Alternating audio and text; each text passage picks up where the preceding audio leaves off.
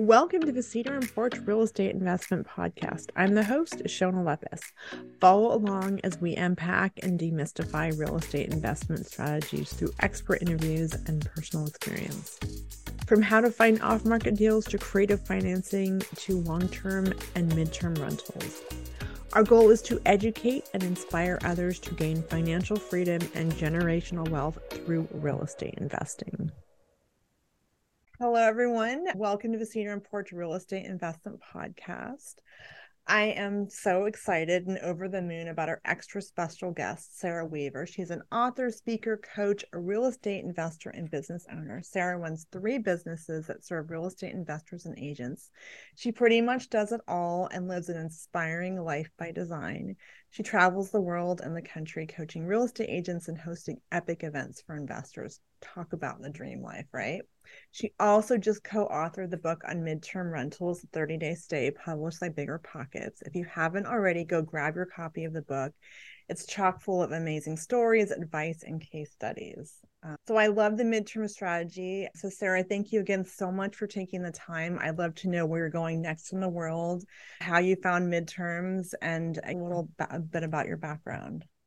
Absolutely. So, my next trip, I am flying to Guatemala I am taking 15 real estate investors. It's the most most I've had for one of my trips.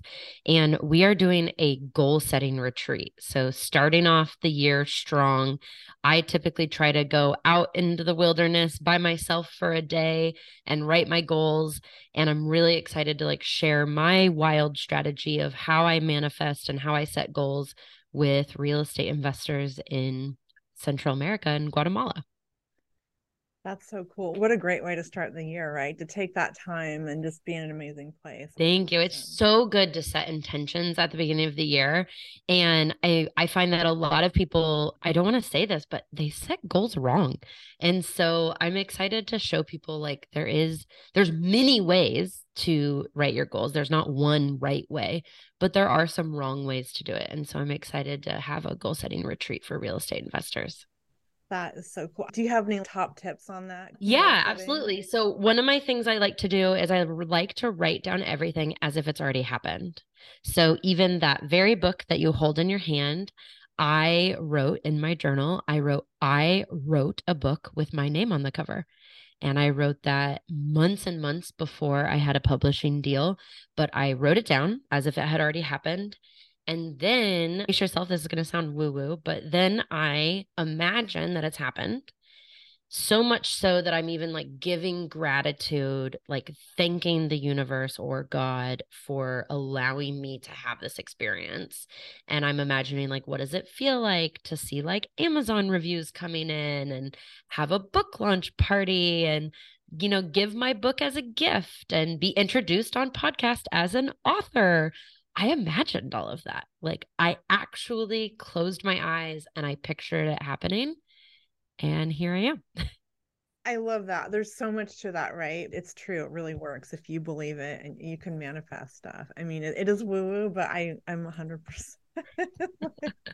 I totally believe that. That thank you. That's real. That's great. That that's really good advice, especially this time of year. I think so many people you set a goal and then you put it on paper and just stick it in a binder or something and don't actually sit with it and visualize it. And that's really cool to like to have a book that you like wrote down you're going to be an author. I love yeah. Thank you thank you.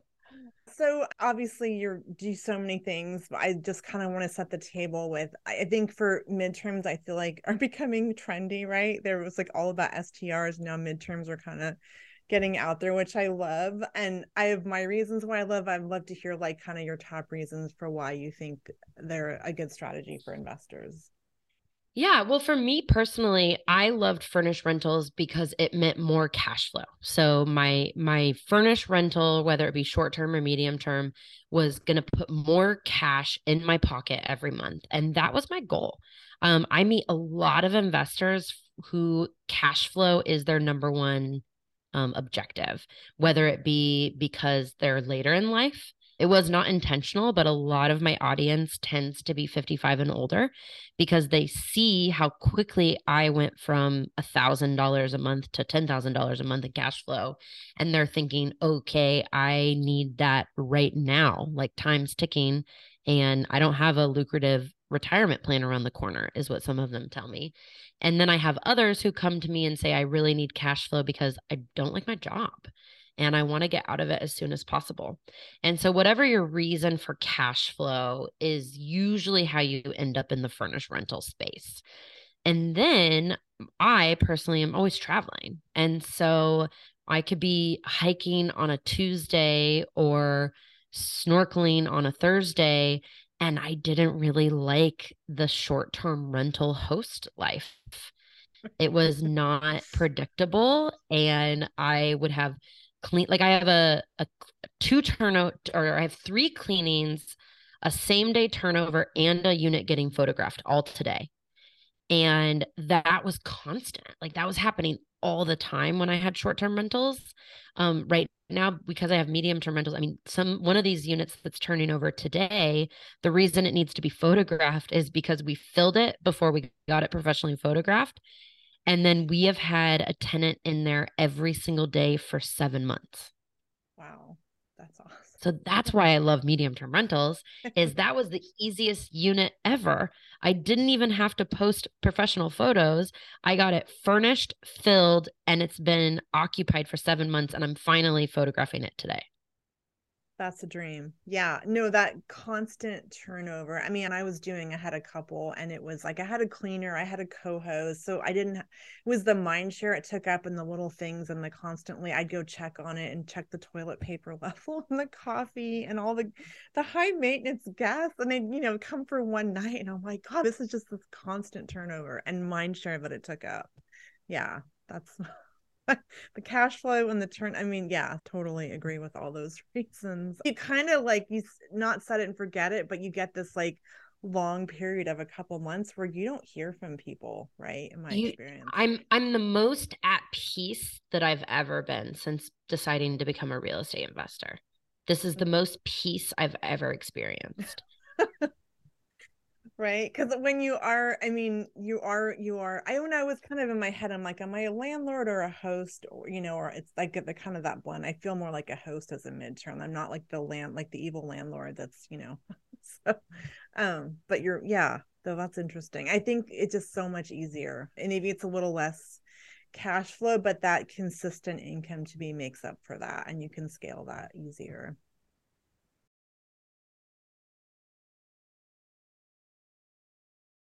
Exactly.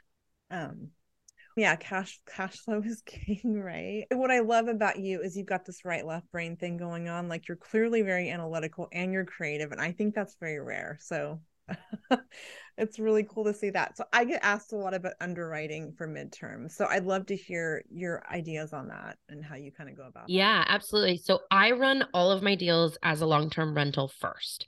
So I'm running them as a long-term rental and then I'm always asking myself, would this be sweeter as a medium-term rental?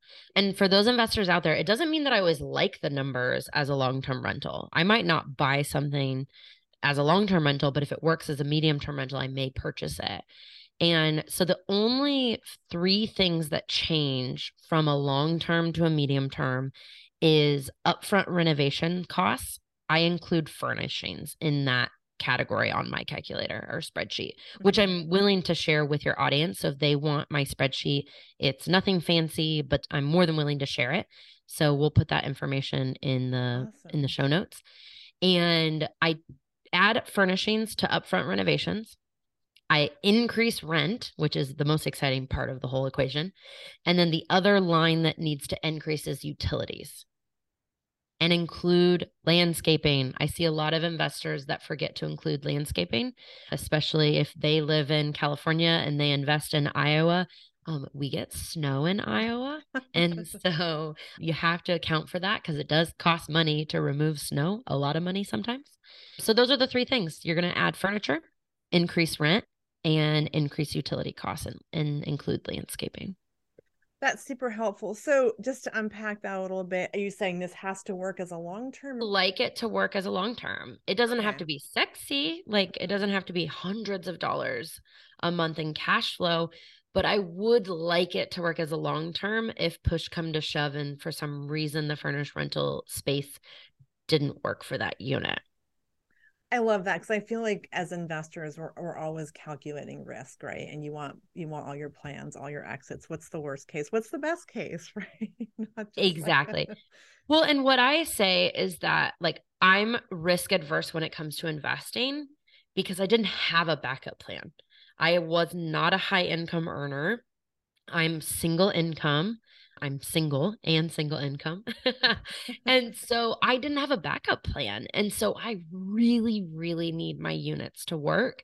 So, what I've been doing most recently is I've been buying duplexes, and one side is long term and one side is medium term. And that works for me. That's not going to work for every investor. Like, if you're an investor in Phoenix, it's going to be hard to make a long term rental work versus a medium term rental is going to be great Mhm. because of increased uh, increased rent.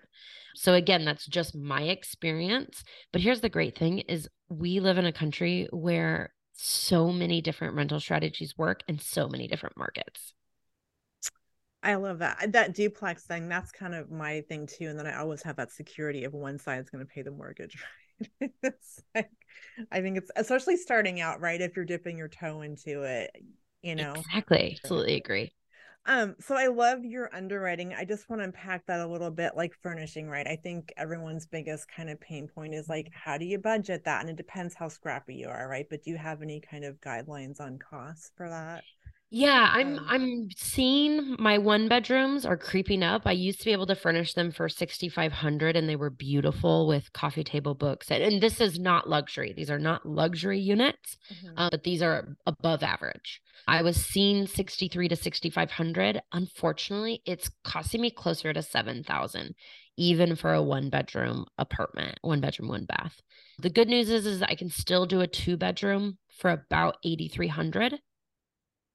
And then when you start talking about a house, like a three bedroom, two bath house with a living space and a dining space, um, even your floors, like the type of floors that you have, are going to make a difference. If I have to put a $300 rug in every room, well, there's an extra thousand dollars. And so for a three bedroom, two bath on the higher end, I'm spending 18,000. Okay. And on the lower end, maybe I could do 15. But again, we know like through research and experience that the better you furnish your unit the more booked you're going to be and for a higher rate. And so depending on if you're especially if you're investing out of state spend the money up front and furnish it really nicely the first time with durable good decision pieces good decor pieces make good decisions. And you should yield more than if you were trying to skimp and save money. And I love that. And I know I've heard you say this. I think design is what sets you apart, right? Because there are so Agreed. many. I mean, sometimes I'm like, did you did you even try when you took that picture? It just makes me cringe. Um, and design sells, right? We all want a comfortable place, and Well, and sometimes what I'm finding is it's not even that they're not trying, it's just that is like not where they thrive. Mhm. And so it's really hard to be good at design. That's why we pay interior designers what we pay them. And it's why listings that are absolutely stunning really stand out. It's because not everyone has an eye for this. People just don't know. Mm-hmm.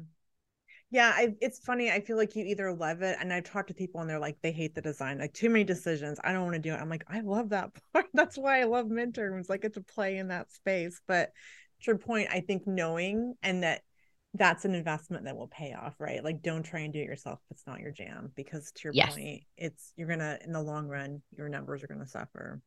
Absolutely. I love that. My background's a designer, so I just love design. How are you coming up with like themes? Is it like based on the location or is it like more ubiquitous? Like midterms are just you need like a workspace and like these things. I'm curious your approach on that. Yeah, for the medium term rentals, most of, especially, um, I don't know if your listeners know, but I do own a company called Aria Design Services, and we furnish furnish rentals for investors. And the very first thing that we do is we look at your comparables. So we look at your competition in the area to get an idea of what we're working with. And obviously, we always want to be better than our competition without breaking the bank. And so the difference I find between a medium term rental and a short term rental is that you don't need to go over the top. It wouldn't make sense. For example, there's a beautiful Airbnb in Phoenix where there's like a selfie station because they cater to that demographic. And so that wouldn't make any sense in a medium term rental. So you don't need to buy neon signs and backdrop and multiple mirrors and ring lights if you're going to cater to a medium term rental tenant. That just doesn't make sense. Mm-hmm. um, however what you what you need to do is you need to have a beautifully designed space. I had a traveling nurse who was actually willing to live in a hotel for a couple weeks until my unit came available. And my first question with my investor hat on was well why would you do that? Are there no other midterm rentals in in the area and she said, No, no, no, yours is just so beautifully decorated. And I've been a traveling nurse for a year and a half, and I'm so sick of living in dumpy units. And so I think about that. Like, would I want to live in this space for three months? And I am fully nomadic. I have been traveling full time for almost four years. It'll be four years next month, which is insane.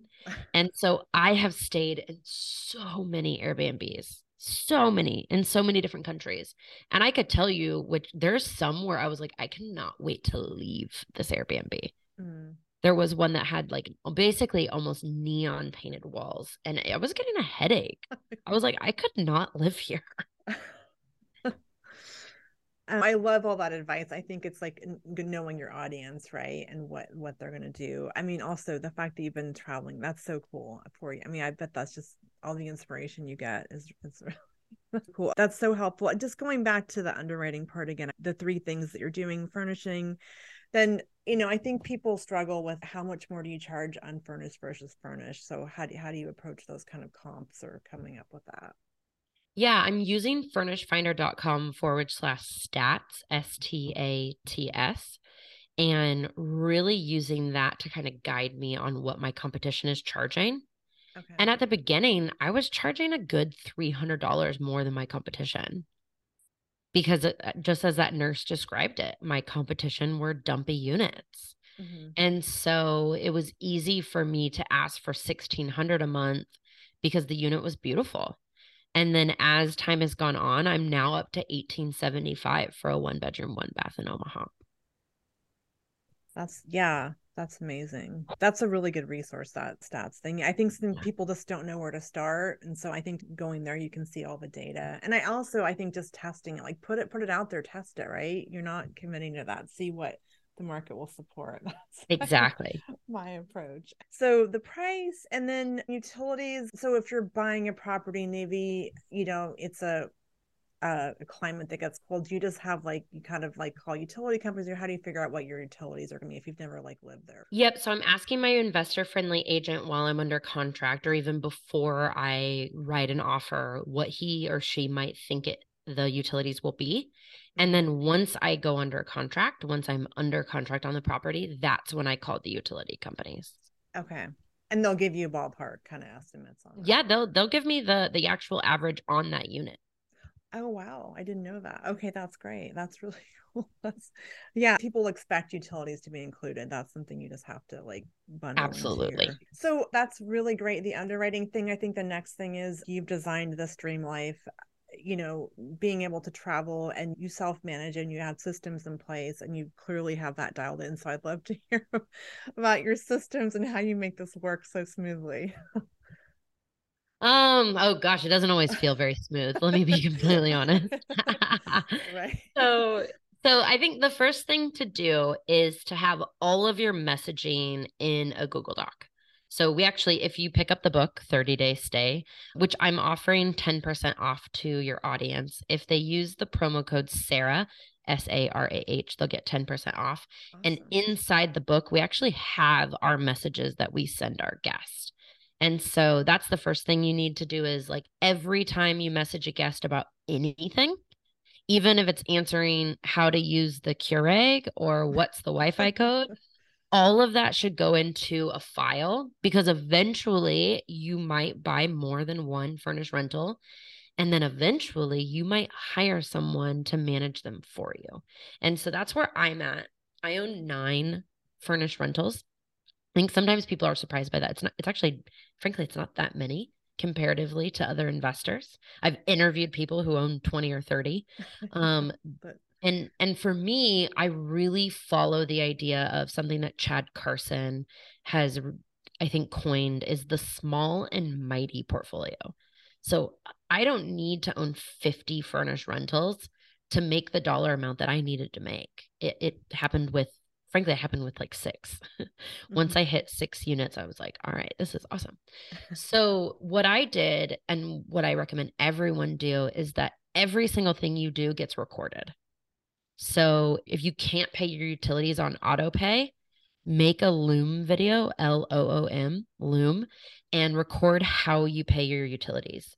And then put that into a Google folder or a Dropbox because eventually you're going to hire a virtual assistant to pay your utilities for you if they're not on auto pay. Mhm. So everything that I do, I record. So when someone messages me and I need to switch them unit, so that's something sometimes I'll get requested in one unit, but it actually works better for both of us if they book in book in another unit. Mhm. I screen recorded how to do that inside of Airbnb. I screen recorded how I set them up if they're not coming through Airbnb, how I set them up on a lease. Every single thing that I do gets recorded and put into a training folder even before I hired someone. You're documenting everything and then you just Everything. that. That's so brilliant because you're not scrambling when you finally are at the point where like I'm freaking out, I can't handle this. You just you've been doing it all along. Oh yeah, and I so guys, I'm still freaking out and scrambling. Like do not think that I have it all together. Um, I'm actually, it's funny, I'm a really organized person, but for anyone familiar with the DISC, D I S C, I am a like almost negative S and C. Like I am a high D, a high I, which typically means that I would be very unorganized. But I think what it actually is is I hate inefficiency so much that it makes me organized but I'm not naturally an organized person. Like I don't enjoy spreadsheets. I don't enjoy following the rules. I don't enjoy step by step instructions. Um, and I love efficiency so much that I just grin and bear it. And I do these things to be organized because otherwise you're not running a business. You're just throwing things at the wall and seeing what sticks. That's not a business. Yeah, and I think technology has come so far in enabling us. I mean, my God, like Absolutely. the software for management and Loom video. I mean, it's just it's so easy, right, to do that. You're doing it anyway, just document it. Take take the Yes. stop, document it. I love that. Exactly. So obviously, yeah, that's really helpful because I think as you know, a solopreneur, sometimes you're like, I don't want to stop and document. I'm doing it myself. What's the point? But you do reach a point where, and I think it's good to set up the stuff, knowing that you will have a team in the future, like your software, set it up. Do you have any favorite software using for getting rent and all that fun stuff? Yes. So I'm using, if they're booking off of Airbnb, meaning I found them through Furnish Finder or Facebook Marketplace or word of mouth, then I am writing their lease through Avail, A V A I L dot C O. Um, I also have a link for that. I have a link for everything, you guys. Um, and hashtag ads. No. and um, I put them in Avail and their leases through there. I collect security deposit through there. I collect an $800 security deposit for my $1,800 a month units. I collect security deposit right away. Mhm. Then I collect first month's rent a few days before move in. That's key. Do not wait until the first day. Then they'll say something happened and well, you've already given them the key code and they're already in your unit. So collect rent. I collect rent through Avail. I have them submit all tenant maintenance requests through Avail. You want everything documented. So I do all of that through Avail. If they book through Airbnb, then when I just had one unit, I actually just used the, the scheduled messages within Airbnb.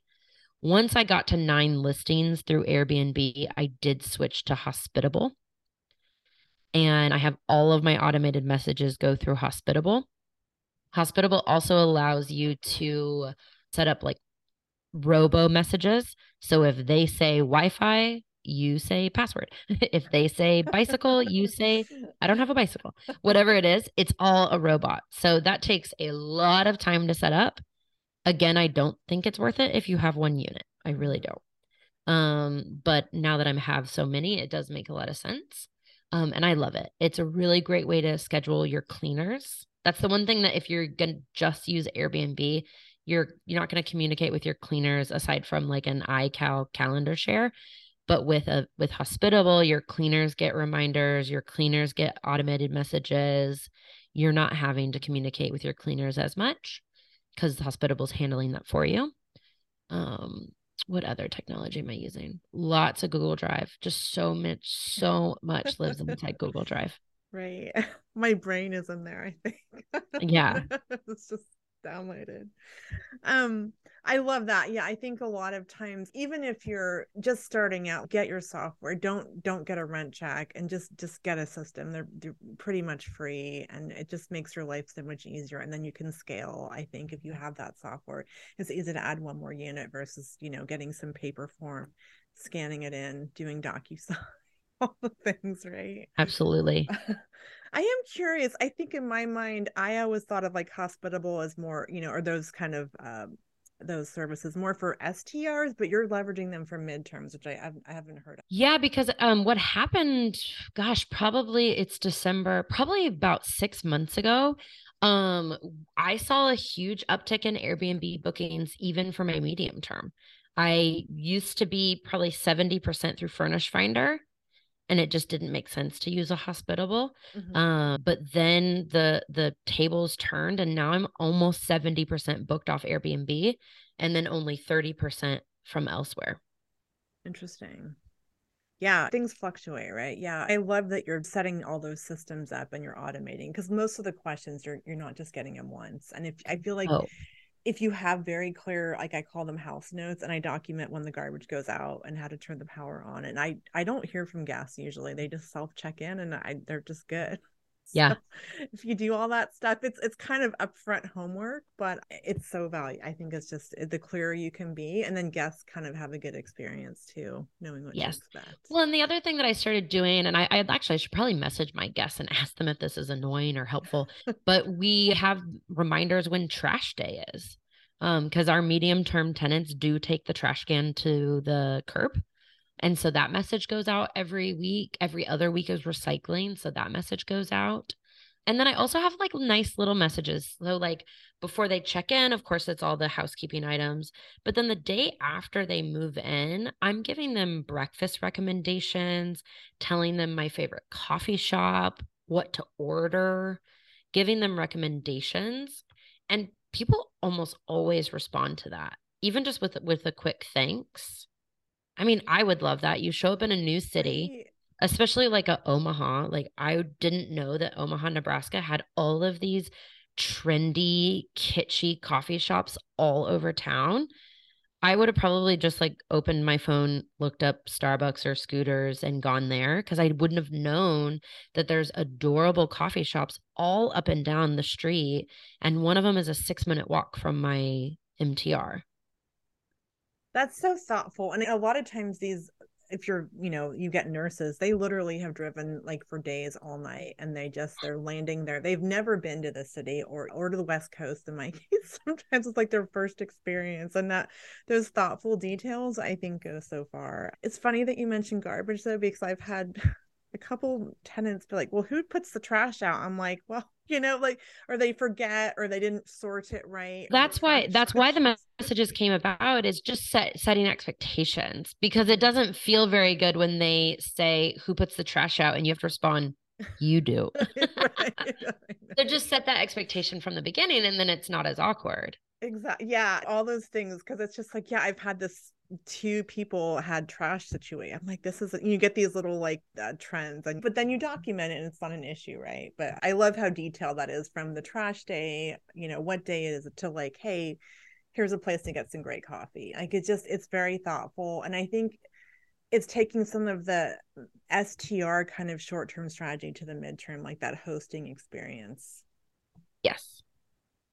Because that's the other thing is that I think a lot of times we're so, I mean, this is anyone with anything, is we're so single minded because you're thinking, what do I got to do? What, what's the next thing I have to do? But like, I encourage everyone, like, take a minute and think about what it's going to be like to stay in your unit. And I tell everyone this one, like tying it back to design, is walk into your unit and what is the very first thing that you see? Like sometimes I'd actually just helped a friend. She sent over her photos of her unit before she got it professionally photographed. And we actually ended up rearranging the room because I thought, like, the moment you step in, the first thing you're seeing is this TV and a blank wall. I was like, let's just switch up the room so that the first thing they see is this beautiful artwork and this great accent chair that you purchased with a cool pillow. And she was like, wow, I would have never thought of that. I love that because it sets the tone, right? So their whole experience is like if you walk in, you're like, oh, look at that chair. It's just this vibe, right? It's maybe intangible versus, oh, there's a TV. Like, eh. yeah. Well, it's so funny what what people what guests point out. I recently had a guest inquire on Airbnb. This was just a few days ago, actually, and it it's not the most convenient for me. I would rather he book in the unit below because of the timing. Mm-hmm. But he was like, Oh, he's like, to be honest, I really like this unit. He's like, It sounds really silly, but I was a math teacher before I became a nurse. And that cool Einstein painting that you have like sealed the deal for me. And I wrote back, like, Oh my gosh, I love it. The unit's yours. Like, forget I even asked to switch you. Like, that's so cool. Um, and so people will get interested in your unit or even attached to something that you would have never thought of. Um, the Einstein painting is very cool, though, I will say. I love that. And that kind of speaks to being a little bit, um, I don't know if quirky is the right word, but some personality, right? Storytelling, not just like everything IKEA and online. And which actually is a question I wanted to ask you uh, do you try and incorporate some local stuff local flavor or how you know but being mindful of like efficiency right like i'm curious how you kind of approach that yeah i i really don't love what what did someone say the other day someone was like oh yeah they're bringing the outside inside like when you walk into like a cabin and there's just mountains and bears and it says like mountains are calling everywhere or like a beach house and there's just seashells everywhere. That is so not my vibe. I'm not interested. That does not attract me. So I very hesitantly say, yes, I like to do something local, but tastefully. Mm-hmm. Like, I am not going to put a giant cursive Nashville on a wall in Nashville. but am I going to put a really cool painting of Bob Dylan? Yeah like that's cool like something that tastefully speaks to the area absolutely i think it's wonderful.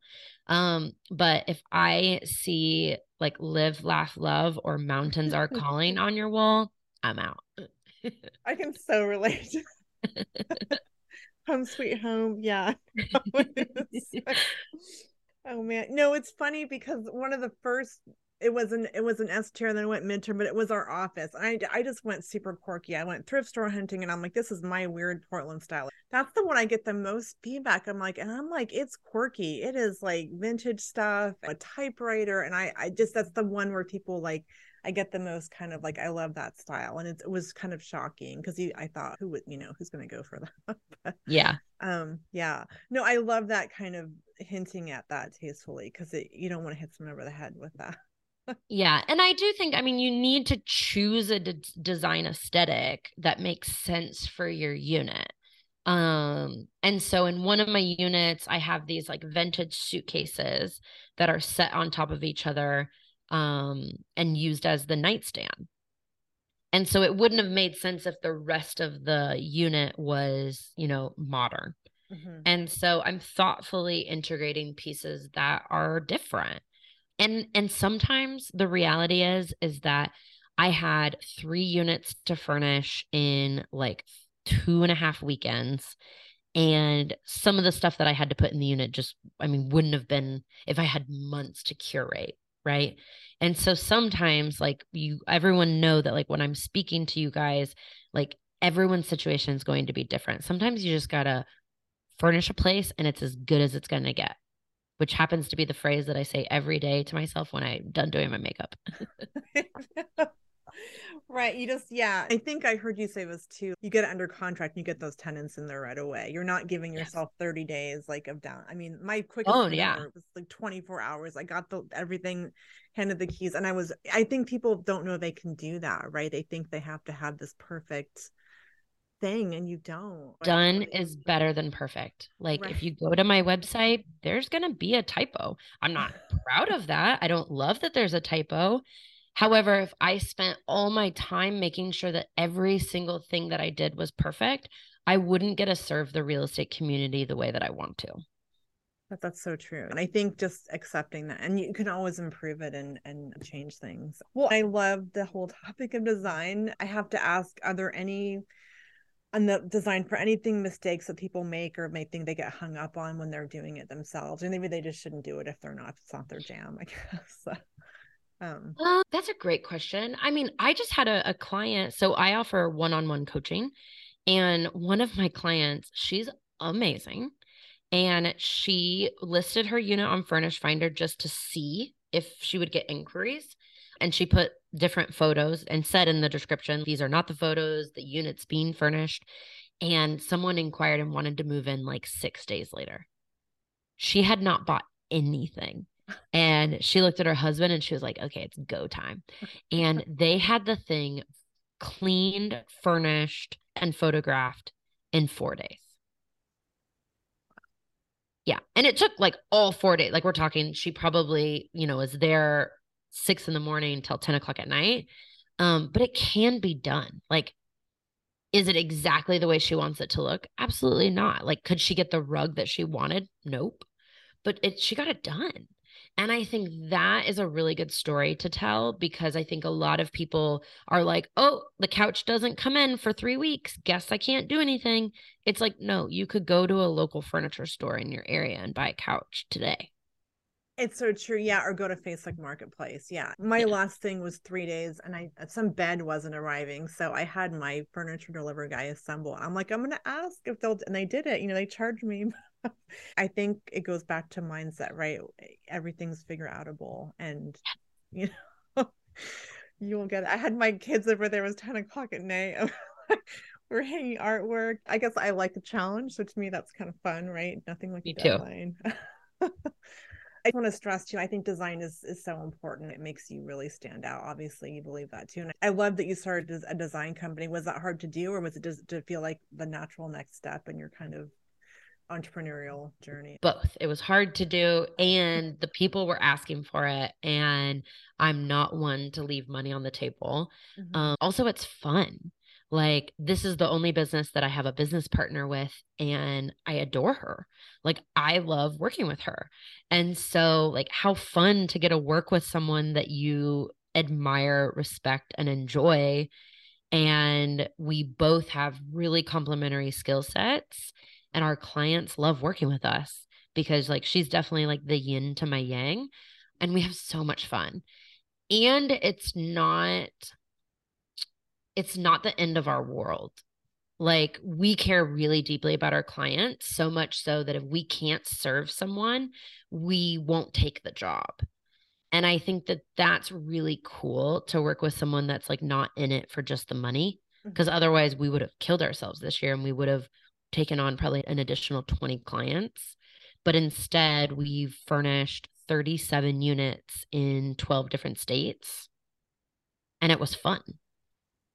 That's so cool. Yeah, that's when you get to do what you love, right? That's just magic. I and love I, when I'm at World Market and I have just like three or four shopping carts full, which also World Market shopping carts are the smallest shopping carts ever. So it doesn't make any sense.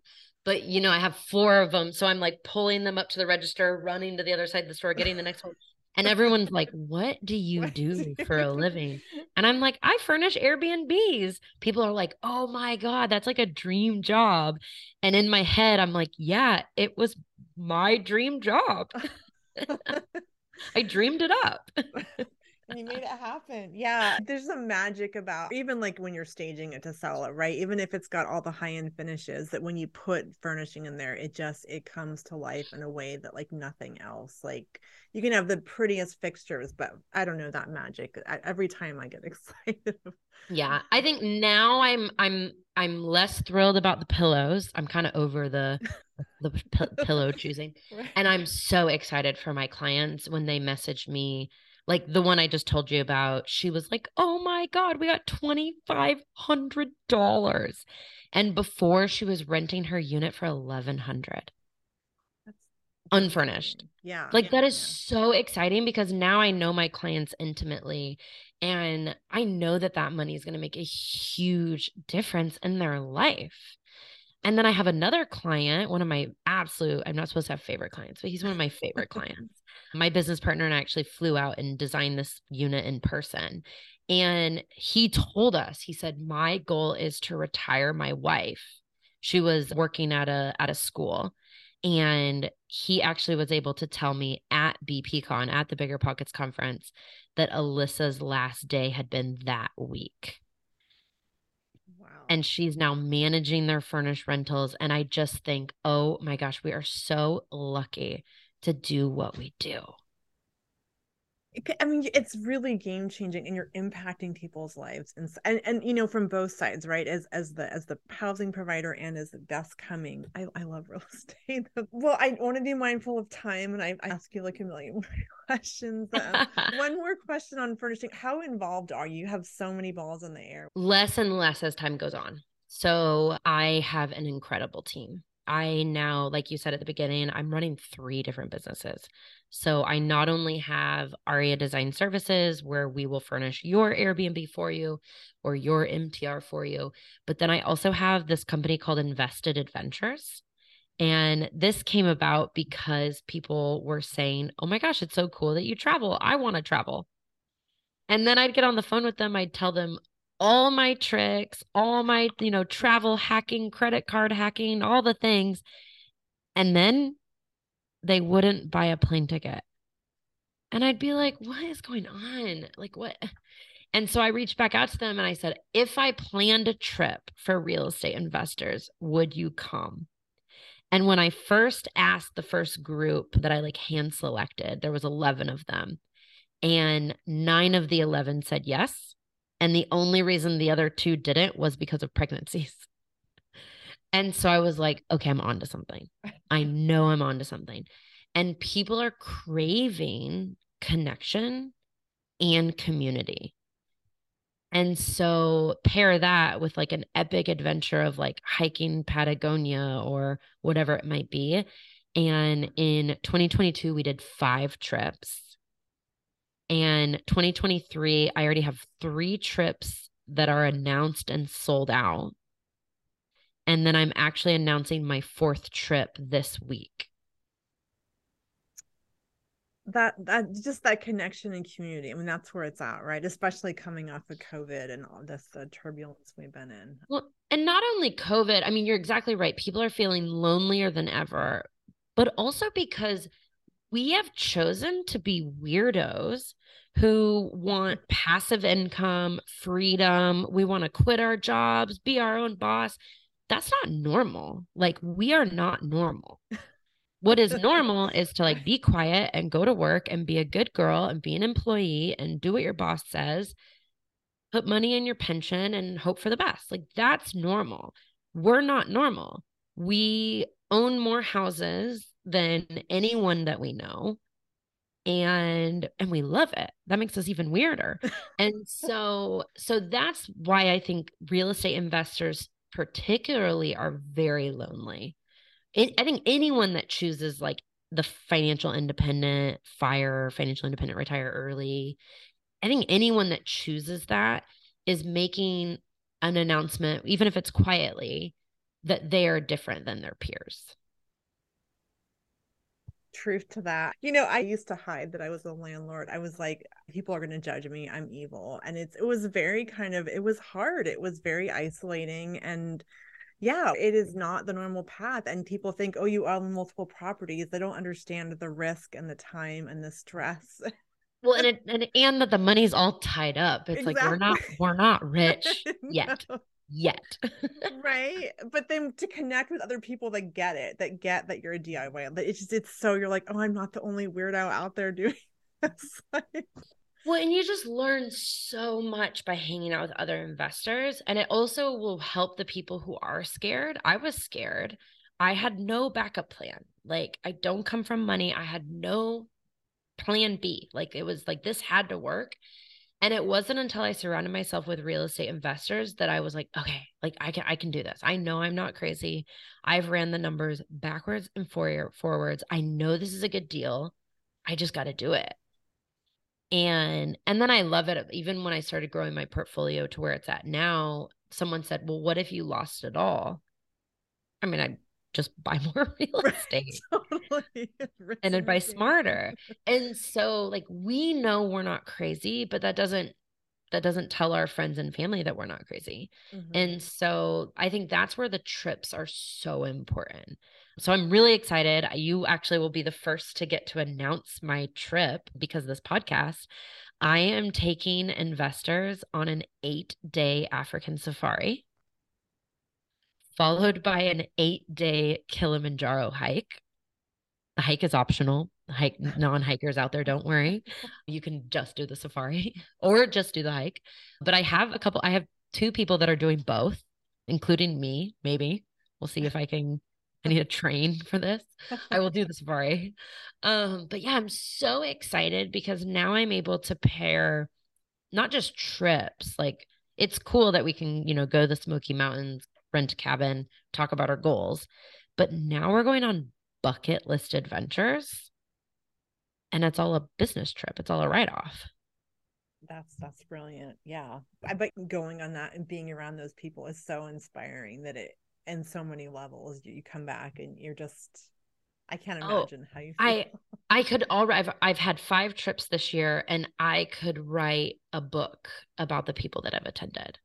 I have two investors who came to my trip January 2022. They are now partnering on a BRRRR, and someone else in their group is their private lender. That that connection, that's uh-huh. amazing. Uh-huh. And I think also I just as entrepreneurs, it's hard to stop and take the time to do something like that because you feel like I always, at least I, I need to be productive all the time. But by doing that, look what you accomplish, right? yeah. And then another two girls, they came to my event in June of 2021, and one of them had the goal of quitting her job. The other one had a goal of hiring an assistant. So guess what? She's hiring her. Oh my god, that's there's a book in there, right? You know. yeah. It's so cool. Like I I really I mean I get moved to tears that like this is what I get to do for a living. That yeah, those connections and you are changing lives, right? I mean, what other industry can say they're impacting people like that? Well, you just led into one of my questions. How can people like find you and check out your amazing trips and, you know, coach with you and get you to furnish their places. Absolutely. I would love to hear from your listeners. So please reach out. I really do read all of my DMs.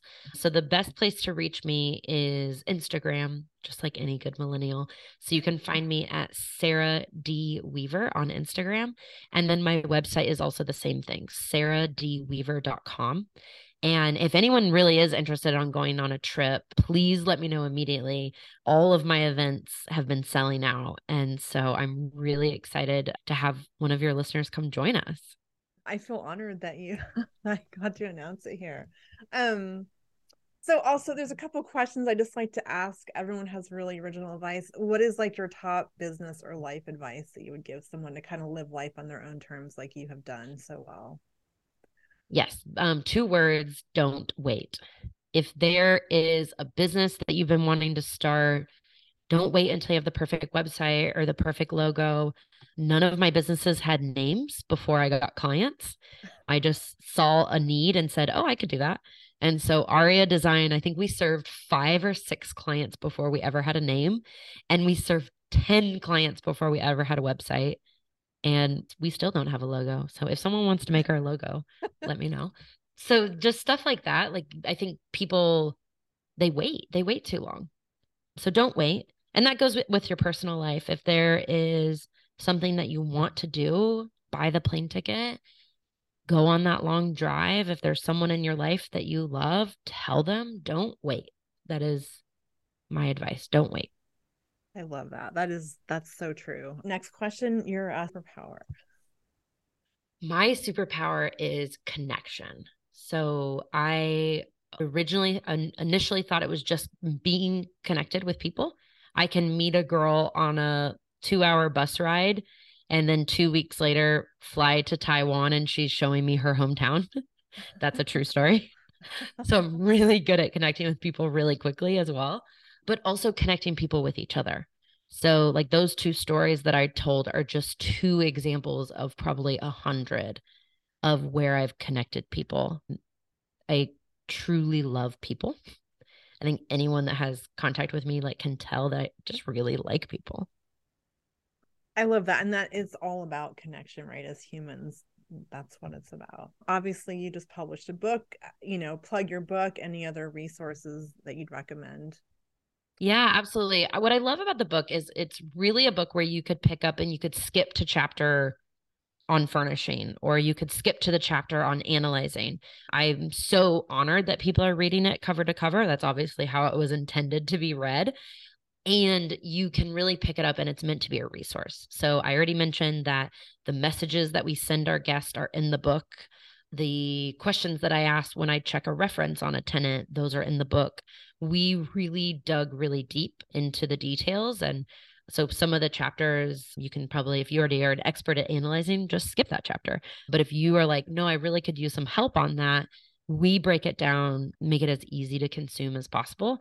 And then there's a lot of fun stories about travel and my co-author Zeona has been co-hosting up to 60 units around the world. So she's got a lot of stories yeah i can attest it's it's really engaging and it's so actionable too. It's just it's a really great read it's like a bible if you want to get into midterms so definitely check it out. Thank you i really appreciate that. I think for me mindset is such a strong part of my story and so i do weave that into the book. Yeah i think mindset i mean this business is there's a lot of risk right calculated but you have that's so critical because you can really get caught in your head just not take that action. Well, Sarah, this has been like such a treat. I'm I'm so honored and thank you for your time. Is there anything else you would like want to add before we sign off? I want to ask you, like, what what's your advice? Because you get to you get to interview people, and you've been doing this for a while. What's your advice to the listeners after the conversation that we've had? Yeah, I think what resonates with me and the theme I've been hearing is take the action, take the massive action. You're going to figure it out, right? Like it is just, it's scary and overwhelming, but if you don't take the action, you're not going to figure it out. And it's real easy to get caught up in analysis paralysis. I think the action part and it's, it's that leap of faith, but it's all, it's figure outable. So I think you're echoing what other really successful people, there's, it's a real theme. So yeah, great question. Yeah. And I think the more you talk to experienced real estate investors, it's like, oh, hun, we've all learned from like, there's been tears on the bathroom floor and wanting to scream at our phone when we have an annoying guest. Like, it's all there. And we're still really glad we invest. Yeah it's the long game, right? There's those things, but then they make a great story. Your worst situation is like the best story, right? Absolutely. well, thank you so much for your time. I so appreciate it. Thank you so much for listening. I hope you found it valuable. Please take a minute to hit the subscribe or follow button. It really helps other people find us and share it with a wider audience. We also appreciate five star reviews. Also, please take a screenshot and tag us on your favorite social platform. We're at Cedar and Porch. The show was brought to you by the Midterm Rental Playbook course, your blueprint to setting up a successful midterm rental. Learn more at the midtermrentalplaybook.com, link in the show notes.